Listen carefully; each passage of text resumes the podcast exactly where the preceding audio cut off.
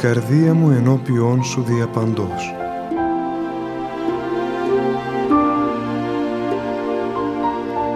Μια απόπειρα διαδικτυακής επικοινωνίας του πατρός Γεωργίου Σχοινά μαζί σας.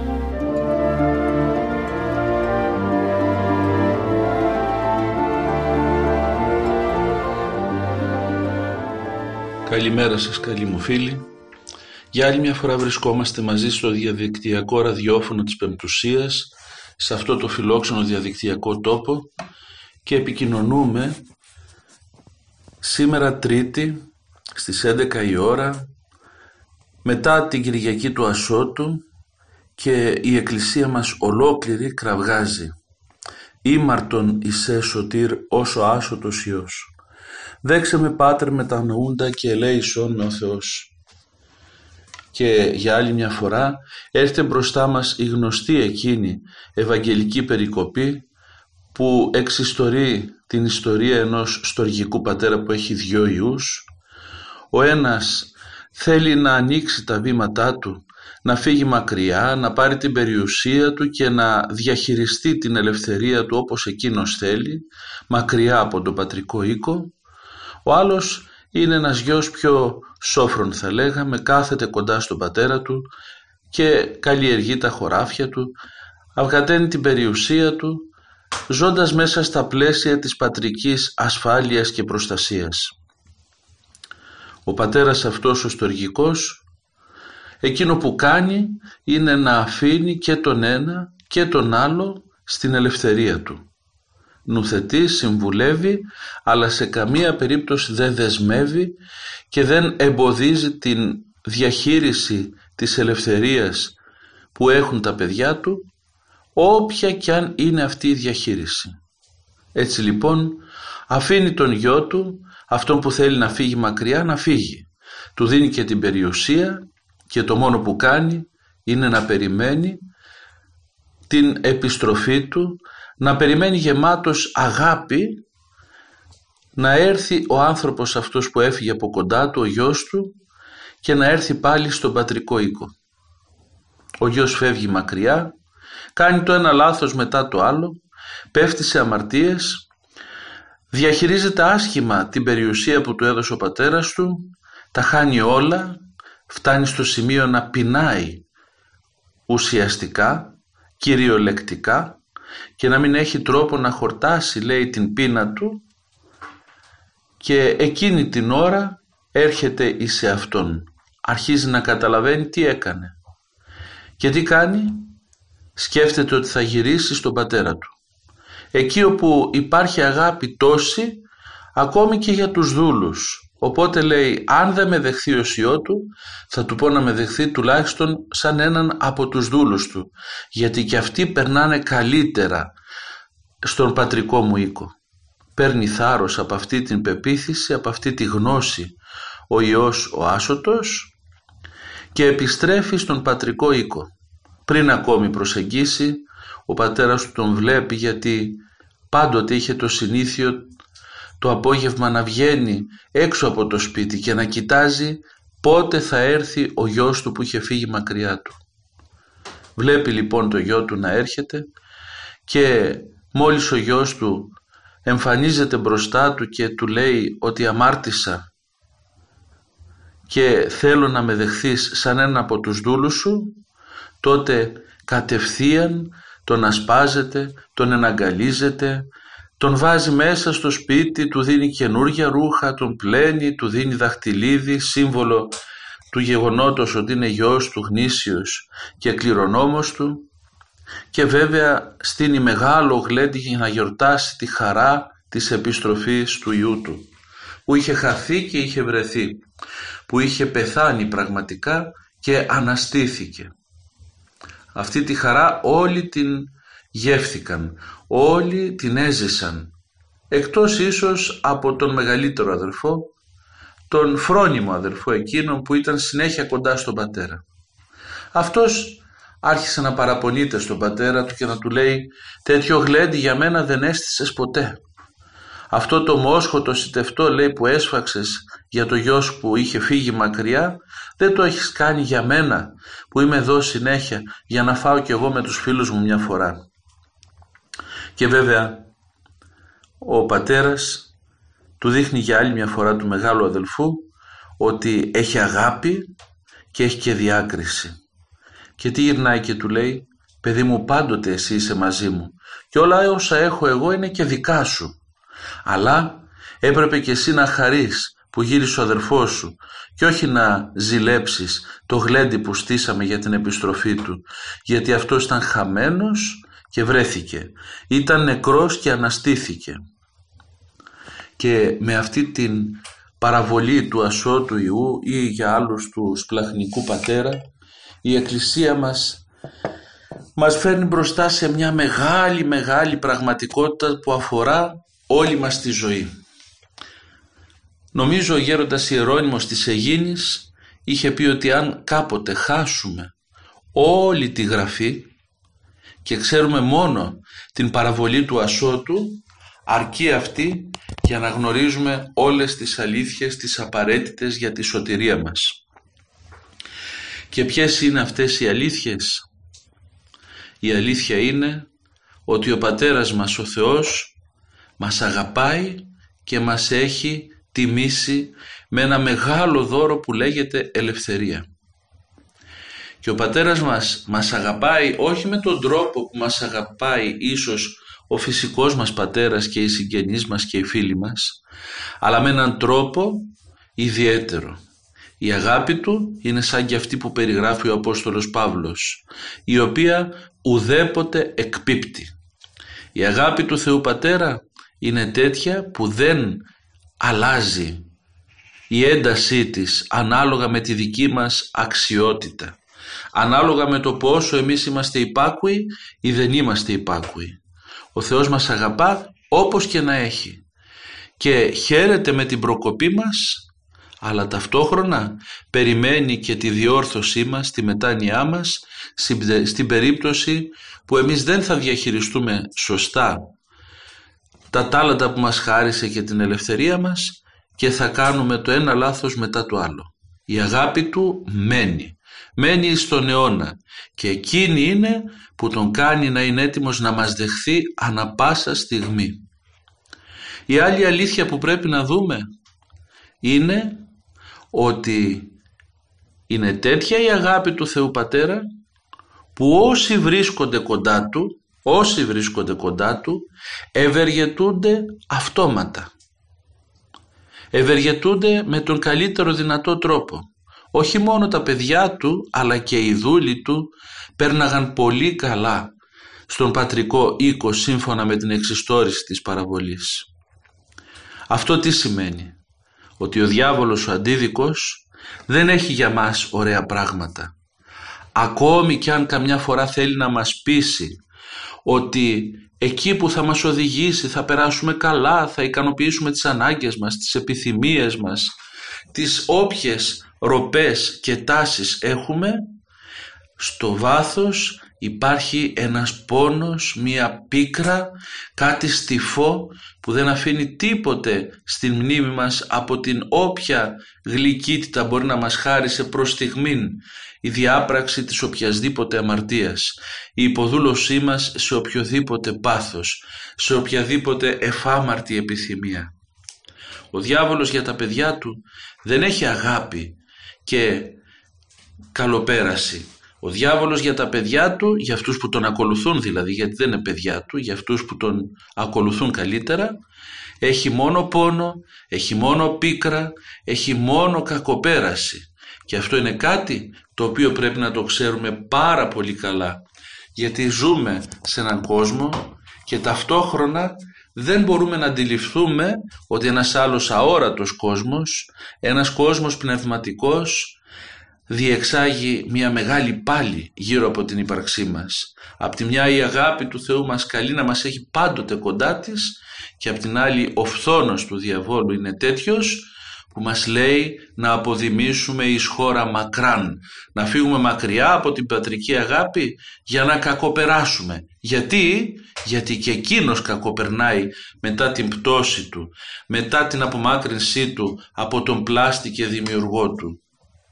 Μία άλλη αλήθεια αγαπητοί μου, που πρέπει να έχουμε σοβαρά υπόψη μας, είναι ότι ο Θεός Πατέρας που μας έπλασε μέσα στην παζοσοφία Του και στην παντοδυναμία Του επέλεξε να μας χαρίσει το δώρο αυτό που λέγεται ελευθερία.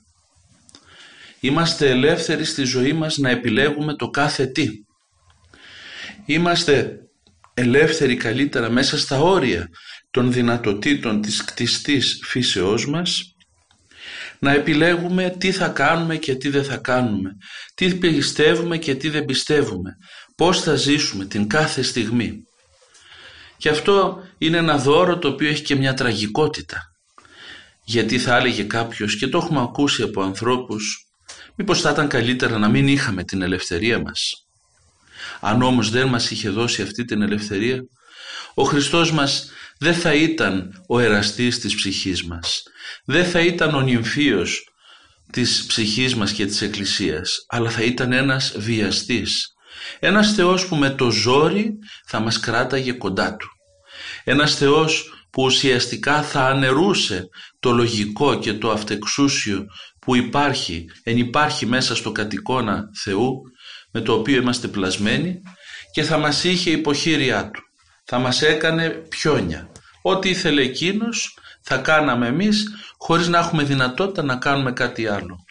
Όμως με αυτόν τον τρόπο δεν θα χαιρόταν ούτε εκείνος την δική μας προσέγγιση κοντά του γιατί θα ήταν κάτι εξαναγκαστικό.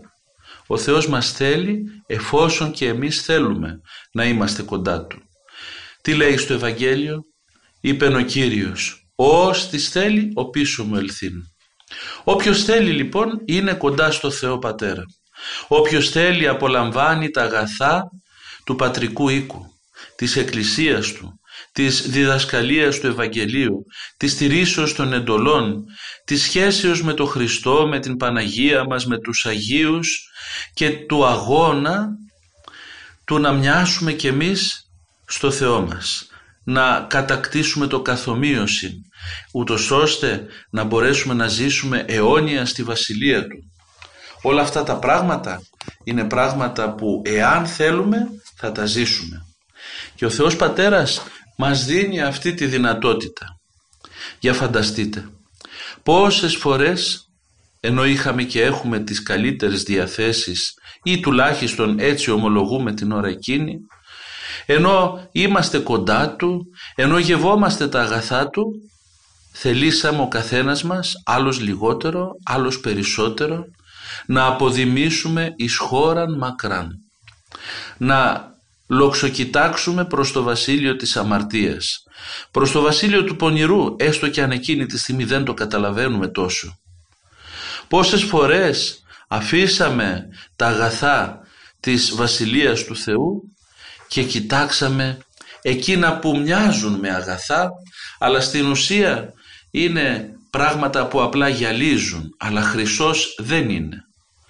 Πόσες φορές από, τα, από την νεότητα, νεότητά μας μέχρι και τα βαθιά μας γεράματα ενώ είπαμε ότι θα είμαστε κοντά στο Χριστό, θα επιλέγουμε αυτά που αρέσουν στο Χριστό, στην πράξη πολλές φορές φεύγαμε μακριά από το Χριστό και κάναμε πράγματα που δεν ήθελε ο Χριστός. Παρόλα αυτά δεν επενεύει ο Θεός ποτέ να μας αλλάξει με το ζόρι τη γνώμη. Αφήνει τον άνθρωπο να ζει πολλές φορές αυτό το διχασμό του τη μία να θέλει να είναι με όλα τα αγαθά του Χριστού μας και από την άλλη μεριά να φεύγει μακριά και να πηγαίνει να χορτάσει την πείνα του και τη δίψα του με τις ψεύτικες τροφές που δίνουν οι αμαρτίες, με τις ψεύτικες ειδονές, με εκείνες που στην αρχή σου δίνουν μια γλύκα και μετά σου αφήνουν ένα απόλυτο κενό. μία πείνα και μία δίψα υπαρξιακή που όμοιά της δεν υπάρχει. Παρόλα αυτά εμείς οι άνθρωποι ζούμε αυτή την τραγική μας ελευθερία χωρίς ποτέ ο Θεός να παρέμβει με το ζόρι. Ο Θεός τι κάνει; Ο Θεός μας κυνηγάει με το έλεος Του. Προσπαθεί και ψάχνει να βρει τρόπους και αφορμές να μας δείξει στην πορεία μας μέσα σε αυτή τη διαδρομή που διανύουμε πότε προς το καλό και πότε προς το κακό ποιος είναι ο δρόμος και τι πρέπει να κάνουμε. Μας το δείχνει Βάζει θα λέγαμε χίλιες πινακίδες που μας δείχνουν τη σωστή κατεύθυνση, βάζει ανθρώπους, βάζει αγγέλους, βάζει αγίους, βάζει τις γραφές, βάζει τους λόγους, τα κηρύγματα, βάζει χίλια δυο πράγματα, τις περιστάσεις της ίδιας της ζωής να μας οδηγήσουν προς την ορθή κατεύθυνση. Αλλά αν θέλουμε εμείς, του ξεφεύγουμε. Και το κάνουμε γιατί, γιατί εκείνος μας αφήνει να το κάνουμε γιατί ξέρει ότι μέσα από όλη αυτή την πορεία μας ίσως τελικά έρθουμε εις Αυτόν. Ίσως τελικά αποκτήσουμε αυτή την ταπεινή συνείδηση για τον εαυτό μας ότι ναι όλοι εναμαρτίες εσμέν και ότι όλοι είμαστε εν το αυτό κρίματι και μήπως έτσι πάψουμε να κρίνουμε ένας τον άλλον. Μήπως έτσι ταπεινωθούμε και πούμε ότι πραγματικά έχουμε ανάγκη το Χριστό. Γιατί δίχως Αυτόν καλό δεν κάνουμε. Δυστυχώς οι άνθρωποι αδελφοί μου όλοι μας έχουμε μία ψευδέστηση ότι είμαστε καλοί και ότι κάνουμε το καλό. Αλλά ξεχνάμε ότι όλα αυτά όταν τα κάνουμε τα κάνουμε πάντοτε με τη δύναμη του Θεού. Μας έχει πληροφορήσει αδιάψευστα ο Θεός μας μέσα στο Ευαγγέλιο. Χωρίς εμού ουδίναστε ποιήν ουδέν. Και κάθε φορά που φεύγουμε εις χώραν μακράν, έστω κι αν τοπικά αυτό δεν φαίνεται πάντοτε, ερχόμαστε σε αυτή τη συνειδητοποίηση να δούμε ότι χωρίς τη χάρη του Χριστού μας, χωρίς τη δύναμή Του δεν μπορούμε να κάνουμε τίποτα. Και με αυτόν τον τρόπο συνερχόμαστε. Διαπιστώνουμε πάλιν και πολλάκι στην αδυναμία μας, στην αμαρτωλότητά μας και μέσα μας ερχόμαστε βαθμιδών όλο ένα εις Αυτόν για να μπορέσουμε με πόθο και με δίψα και με λαχτάρα ψυχής να λέμε Κύριε Ιησού Χριστέ ελεησόν με να κραυγάζουμε ο Θεός ηλά στη τίμη του αμαρτωλό να λέμε σαν τον άσωτο Υιό που επιστρέφει ήμαρτον ενώπιόν σου Πάτερ εκτήρμον και όχι μόνο να λέμε αυτά αλλά ταυτόχρονα να πληροφορείται ο νους μας, η καρδιά μας ότι τελικά όλα τα αγαθά είναι στη Βασιλεία του Χριστού μας. Όλα τα καλά, όλα τα σεμνά, όλα τα ωραία, όλα εκείνα που πραγματικώς είναι γλυκά και όμορφα βρίσκονται κοντά στο Χριστό και αυτή η πεποίθηση μεγαλώνει, μεγαλώνει συνέχεια μέσα μας όσο διαπιστώνουμε ότι κάθε απομάκρυνση, μικρή ή μεγάλη από τον Χριστό, γεννάει μόνο πόνο, μόνο κενό, μόνο μία απόλυτη δίψα, μια απόλυτη πείνα, ένα αίσθημα ανικανοποίητου, ένα αίσθημα μη ανάπαυσης, ταραχής και συγκλονισμού όλης της υπάρξεώς μας. Δεν είναι τυχαίο ότι η κοινωνία μας ολόκληρη που φέρεται ως άσωτος Υιός που κοιτάζει να φύγει εις χώραν μακράν, να φύγει μακριά από το Χριστό σε κάθε της τέτοια απόπειρα βρίσκει μετά το απόλυτο χάος. Βρίσκει το ένα κακό να διαδέχεται το άλλο.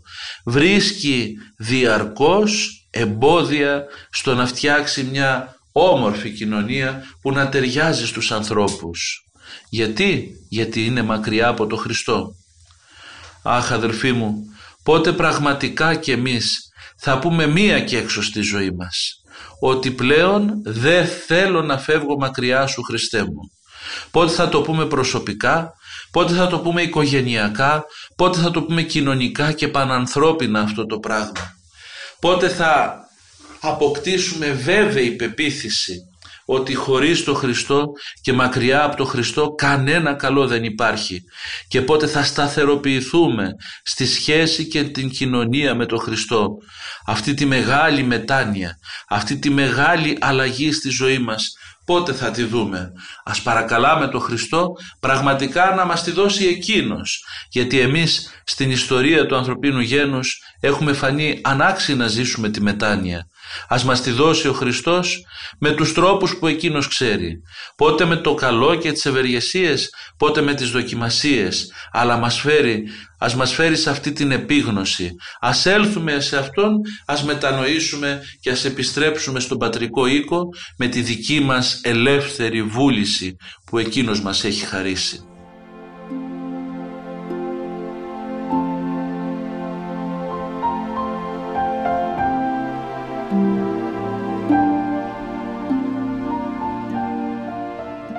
Αξίζει όμως αδελφοί μου να προσέξουμε και μια άλλη λεπτομέρεια. Ο άσωτος Υιός φεύγει εις χώραν μακράν.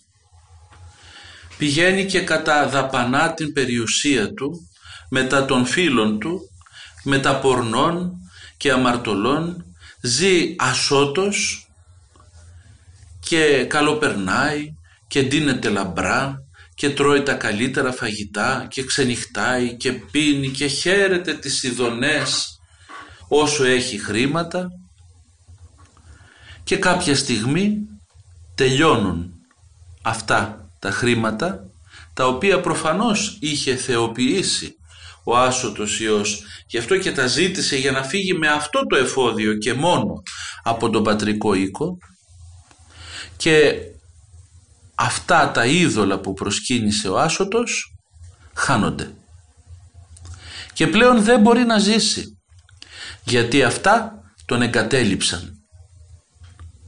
Τότε ανακαλύπτει ο άσωτος Υιός ποιος είναι ακόμη και τότε κοντά του και ανακαλύπτει ότι είναι ο πατέρας του πάλι. Μα θα μου πείτε πώς είναι ο πατέρας του αφού ο πατέρας του παραμένει στον πατρικό οίκο πώς ανακαλύπτει ότι είναι εκεί ο πατέρας του; Η γνώση και η πληροφορία ότι ο πατέρας του θα τον δεχθεί γιατί τον αγαπά. Ότι στον πατρικό του οίκο όλοι περνάνε καλά. Και αυτοί που έχουν χρήματα και αυτοί που δεν έχουν χρήματα είναι η επέκταση θα λέγαμε της αγάπης του Θεού Πατέρα ακόμη και σε εκείνη τη μακρινή χώρα της αμαρτίας. Είναι η αντανάκλαση του φωτός της αγάπης του Πατέρα η οποία φτάνει πραγματικά μέχρι και τα σκοτάδια εκείνης της σκοτεινής χώρας που βασιλεύει η αμαρτία, που βασιλεύουν τα πάθη και οι ειδονές. Έτσι λοιπόν έχοντας αυτή τη γνώση και αυτή την πληροφόρηση ο άσωτος μπορεί να έλθει εις σε Αυτόν. Και εδώ έρχεται στη μνήμη μας αυτό το ωραίο το ψαλμικό που λέει όπου και αν βρεθώ Χριστέ μου, όπου και αν βρεθώ Θεέ μου. Εκεί η χείρ σου δέσποτα.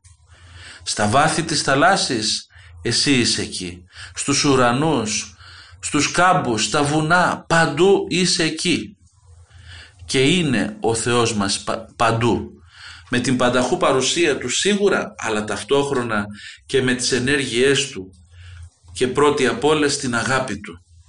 Η αγάπη του Θεού μας είναι εκείνη που μας κυκλώνει, είναι εκείνη που πραγματικά μας καταδιώκει, το έλεος του είναι που διαρκώς μας κυνηγάει για να μας σώσει.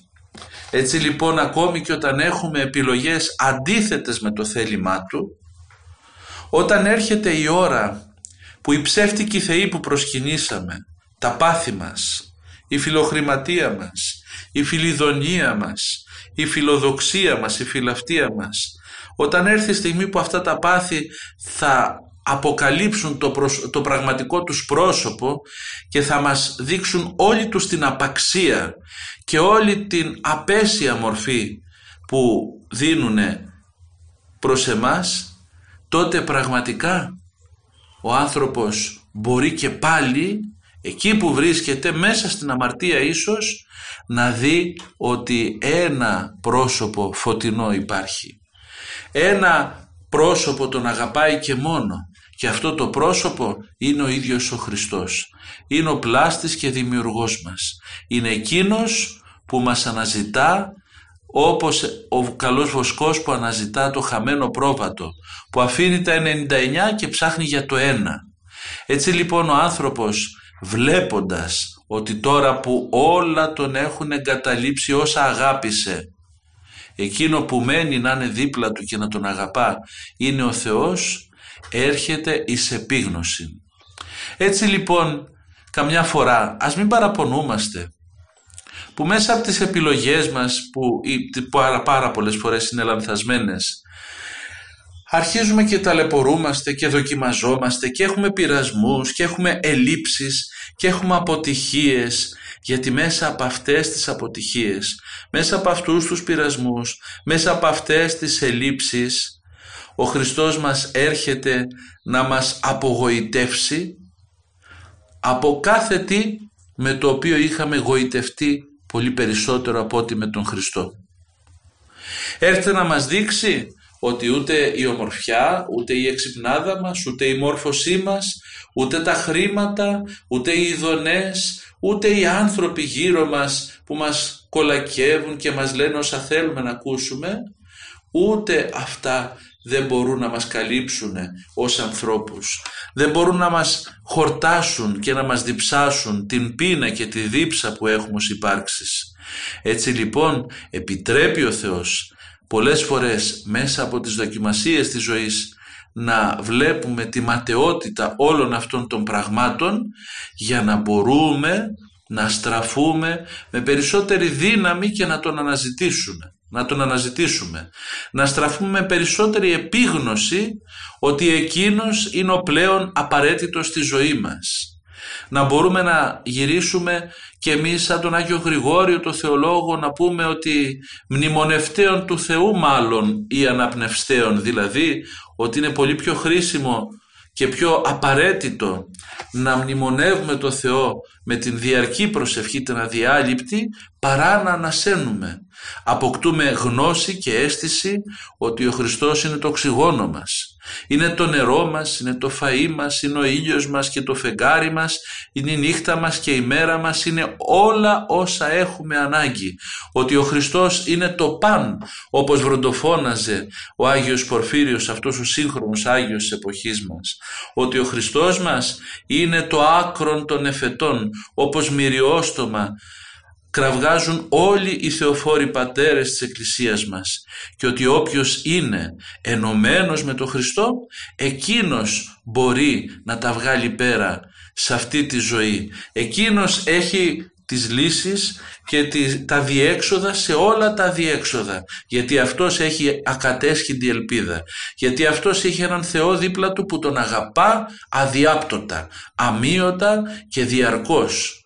Οπότε με αυτό το προσόν της σχέσεως με τον Χριστό ο άνθρωπος ακόμη και όταν κάνει λάθος μετανοεί και επιστρέφει γρήγορα με γοργά βήματα στον Θεό Πατέρα του και ζητάει το έλεος και λαμβάνει το έλεος και τη συγχώρηση και αυτός ο άνθρωπος ποτέ δεν μπορεί να νικηθεί. Γιατί; Γιατί μέσω της μετανοίας και της διαρκούς προσευχής ενώνεται με τον Χριστό ενώνεται με εκείνον που είναι ανίκητος, με εκείνον που είναι ο νικητής της ιστορίας και των αιώνων, με εκείνον που έχει κατατροπώσει το διάβολο. Ενώ όσο μένουμε αδελφοί μου στην πτώση και στην αμαρτία και όσο έχουμε θεοποιήσει τα αγαθά εντός εισαγωγικών που μας χαρίζουν οι λανθασμένες μας επιλογές, οι μακράν του Χριστού μας επιλογές, τι κάνουμε, παραμένουμε συντεταγμένοι με τον ιτημένο που δεν είναι άλλος από το διάβολο. Παραμένουμε στην παράταξη εκείνου που έχει χάσει και το ξέρουμε, που έχει κατατροποθεί, που δεν φτάνει η δύναμή του να συγκριθεί ούτε με το απειροελάχιστο της δυνάμεως του Ιησού Χριστού, που είναι ολοκληρωτικά ανίσχυρος, παντελώς αδύναμος και που όσο του επιτρέπει ο Χριστός τόσο εκείνος κινείται.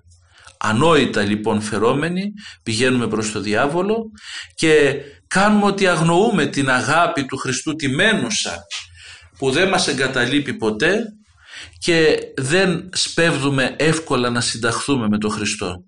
Ας κάνουμε όμως την αποφασιστική κίνηση να βλέπουμε αυτή την πανταχού παρουσία του Χριστού μας. Να βλέπουμε αυτή τη διάθεσή Του να είναι μαζί μας ακόμη και όταν είμαστε στην αμαρτία. Να βλέπουμε την αγάπη Του που εκχύνεται προς τη μεριά μας ως ένας ποταμός και μας καλεί να, να κολυμπήσουμε άφοβα στα νερά αυτού του ποταμού και να γίνουμε κι εμείς μέλη αυτής της αγαπητικής σχέσης. Και τότε πραγματικά δεν θα έχουμε κανένα δίλημα στη ζωή μας θα γυρνάμε κατευθείαν προς την αγάπη του Χριστού χωρίς καμία καθυστέρηση, χωρίς καμία χρονοτριβή. Και αν ως άνθρωποι σφάλουμε κάποια στιγμή, εύκολα θα γυρνάμε και εύκολα θα λαμβάνουμε από το Θεό τη συγχώρηση και την προτέρα κατάσταση και μάλιστα θα γινόμαστε και ακόμη σοφότεροι γιατί θα ανακαλύπτουμε όλο ένα και περισσότερο το βάθος και την ποιότητα της αγάπης του Χριστού μας. Ας δούμε όμως αδελφοί μου και το γλέντι που στείνεται στον πατρικό οίκο. Ας δούμε πόσο αρχοντικά ο πατέρας δέχεται τον μετανοημένο γιο. Ας δούμε πόσο χαρά έχει, πόση αγαλίαση και ευφροσύνη υπάρχει μέσα του που δεν γυρνάει να του ζητήσει το λόγο για τίποτε αλλά κατευθείαν τον αναγκαλίζεται, τον ασπάζεται, του δίνει καινούργια ρούχα, του δίνει δαχτυλίδι σύμβολο της πατρικής εξουσίας και της υιοθεσίας προς το πρόσωπό του. Τον καθιστά και πάλι κληρονόμο του και καλεί φίλους και συγγενείς και στείνεται μεγάλο πανηγύρι για να εφρανθούν όλοι αλλά θα εφρανθούν αυτοί που είναι κοντά στον πατέρα. Αυτοί που είναι μέσα στον πατρικό οίκο. Τώρα εκείνος που έρχεται απ' έξω είναι ο πρεσβύτερος αδελφός ο μεγαλύτερος ο οποίος μόλον ότι δεν είχε φύγει εις χώραν μακράν φαίνεται να έχει και αυτός τα ίδια πάθη με τον Άσο το Υιό. Είναι άνθρωπος φιλίδωνος γιατί ζηλεύει το γλέντι που γίνεται για χάρη του αδερφού. Θα ήθελε και αυτός να έχει γλέντια και τιμές. Είναι άνθρωπος που αγαπάει τα υλικά αγαθά, φιλοκτήμων, φιλάργυρος, γιατί ουσιαστικά έτσι και μόνο καταλαβαίνει την αγάπη του Θεού Πατέρα.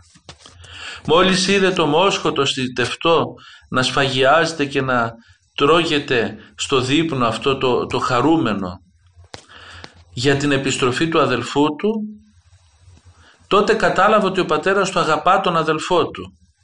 Και επειδή δεν είχε σφάξει για αυτόν αυτό το μοσχαράκι το σιτευτό γι' αυτό το λόγο δεν καταλάβαινε ότι τον αγαπάει ο πατέρας και έκανε παράπονο Μα λέει εγώ που είμαι κοντά σου και σου δουλεύω τόσα χρόνια αυτομάτως εκπίπτει από τη θέση του Ιού στη θέση του δούλου, στη θέση του εργάτη, στη θέση του μισθωτού. Ακούστε κουβέντα. Τόσα χρόνια σου δουλεύω λέει και εσύ δεν έσπαξε ένα κατσικάκι λέει για να χαρώ με τους φίλους μου. Τόσα χρόνια σου δουλεύω. Άρα τόσα χρόνια που είναι κοντά στον, στον πατέρα του δεν αισθάνεται ιός του. Δεν μπορεί να καταλάβει την αγάπη του Θεού Πατέρα. Τη μετράει με τα υλικά αγαθά. Τη μετράει με την φιλιδονία. Τη μετράει με την φιλαυτία του. Με το γεγονός ότι θεώρησε ότι εφήγει ο εγωισμός του και η αξιοπρέπειά του επειδή δέχτηκε με τόση χαρά τον άλλο αδελφό. Δεν μπορεί ακόμη αυτός ο άνθρωπος να καταλάβει πόση αγάπη έχει ο πατέρας του. Δεν γεύεται την αγάπη του πατέρα του κι ας είναι μέσα στον πατρικό οίκο. Όχι επειδή ο πατέρας δεν του τη δείχνει, αλλά επειδή αυτός έχει λανθασμένα κριτήρια για να μετρήσει την αγάπη του Θεού Πατέρα. Και πόσοι από εμάς αδελφοί μου, ενώ έχουμε όλη την αγάπη του Θεού, αισθανόμαστε ότι δεν την έχουμε γιατί δεν επιτρέπουμε στις αισθήσεις μας τις πνευματικές να προσμετρήσουμε την ποιότητα της αγάπης του Θεού Πατέρα στο πρόσωπό μας. Γιατί εξαρτώμε, εξαρτούμε αυτή την αγάπη από το πόσα υλικά αγαθά θα μας δώσει, από το πόσες τιμές θα επιδαψιλεύσει στην αφεντιά μας, από το πόσα χρήματα και πόσες ειδονές θα γευόμαστε και μόλις αισθανθούμε κάτι που δεν μας αρέσει ή δούμε κάτι στον άλλον που φαίνεται καλύτερο από αυτά που εμείς έχουμε και περνάμε, αρχίζουμε και εμείς και παραπονιόμαστε. Και τα βάζουμε με το Θεό. Λες και εκείνος δεν ξέρει τη δοσολογία και τον τρόπο της αγάπης που πρέπει να μας δείξει την κάθε στιγμή. Λες και πίσω απ' όλα δεν υπάρχει η άπειρη αγάπη του. Κι όμως αυτά τα ξεχνάμε. Γινόμαστε κι εμείς πρεσβύτεροι αδελφοί και αν δούμε και κανέναν άλλον που κατά τη γνώμη μας δεν έχει κάνει ιδιαίτερο κόπο, δεν έχει κάνει ιδιαίτερη άσκηση να χαριτώνεται από το Θεό και να γεύεται τις ευλογίες και τις ευεργεσίες Του αντί να χαρούμε και εμείς ζηλεύουμε. Και εμείς αισθανόμαστε πολλές φορές ότι κάπου μας έχει παραπετάξει ο Θεός, μας έχει ρίξει ο Θεός. Κάποιο λάθος έχει κάνει μέσα στη δικαιοσύνη Του και στη δικαιοκρισία Του και κατά βάθος πιστεύουμε ότι εμείς ξέρουμε καλύτερα ποιο είναι το δίκαιο ζηλεύοντας τον αδελφό μας και προσπαθώντας να εξηχνιάσουμε γιατί ο Θεός κάνει αυτό και γιατί κάνει το άλλο. Βλέπετε αδελφοί μου ότι και άσωτοι είμαστε και πρεσβύτεροι αδελφοί συνάμα. Ενώ είμαστε αμαρτωλοί δεν θέλουμε να πιστέψουμε το, το μέγεθος της αμαρτωλότητός μας. Αλλά ταυτόχρονα δεν μπορούμε και να καταλάβουμε την πατρική αγάπη και δεν μπορούμε να καταλάβουμε πως ο Θεός Πατέρας δέχεται τον καθένα. Γιατί έχουμε ξεχάσει ότι μας δέχεται και μας και ότι μας συγχωρεί ανα πάσα στιγμή. Και ότι είναι έτοιμος να μας ξανααποκαταστήσει. Να μας ανεβάσει στο ύψος από το οποίο πέφτουμε διαρκώς. Ξεχνάμε όλη την αγάπη που δείχνει σε μας. Και κοιτάζουμε να ζηλέψουμε την αγάπη που δείχνει στους άλλους. Γινόμαστε άνθρωποι μίζεροι άνθρωποι που μετράμε την αγάπη με το ζύγι, με τα γραμμάρια, με τις δωρεές, τις υλικέ και με τέτοια μάταια και φθαρτά πράγματα. Και δεν βλέπουμε ότι ακόμη και πίσω από τις δοκιμασίες μας και πίσω από τους πειρασμούς μας πάλι η αγάπη του Χριστού βρίσκεται που θέλει να μας διορθώσει σε αυτή τη ζωή που θέλει από αυτή τη ζωή να μας κάνει να καθαρίσουμε όλη μας την ύπαρξη ούτως ώστε να βρεθούμε εκεί εκλάμποντες στη βασιλεία του. Να βρεθούμε κοντά του χωρίς να υπάρχει σπήλος, η ρητίδα ή τι των τιούτων στην ύπαρξή μας. Είμαστε αδελφοί μου πραγματικά για τα κλάματα. Είμαστε άξιοι θρήνων και δακρύων πολλών. Γιατί, γιατί πότε γινόμαστε άσωτοι, πότε γινόμαστε πρεσβύτεροι αδελφοί, υποκριτές, τελώνες και φαρισαίοι, τη μία τελώνες, την άλλη φαρισαίοι και παρόλα αυτά εκείνο που μονίμως είναι το ζητούμενο από μας αλλά και μονίμως μας φεύγει από μπροστά μας γιατί, γιατί έχουμε πάψει να ευχαριστούμε για ό,τι μας δίνει ο Θεός είναι η αγάπη Του.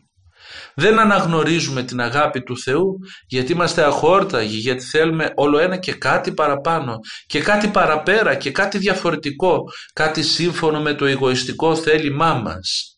Γι' αυτό το λόγο και δεν μπορούμε εύκολα να δοξολογήσουμε το Θεό.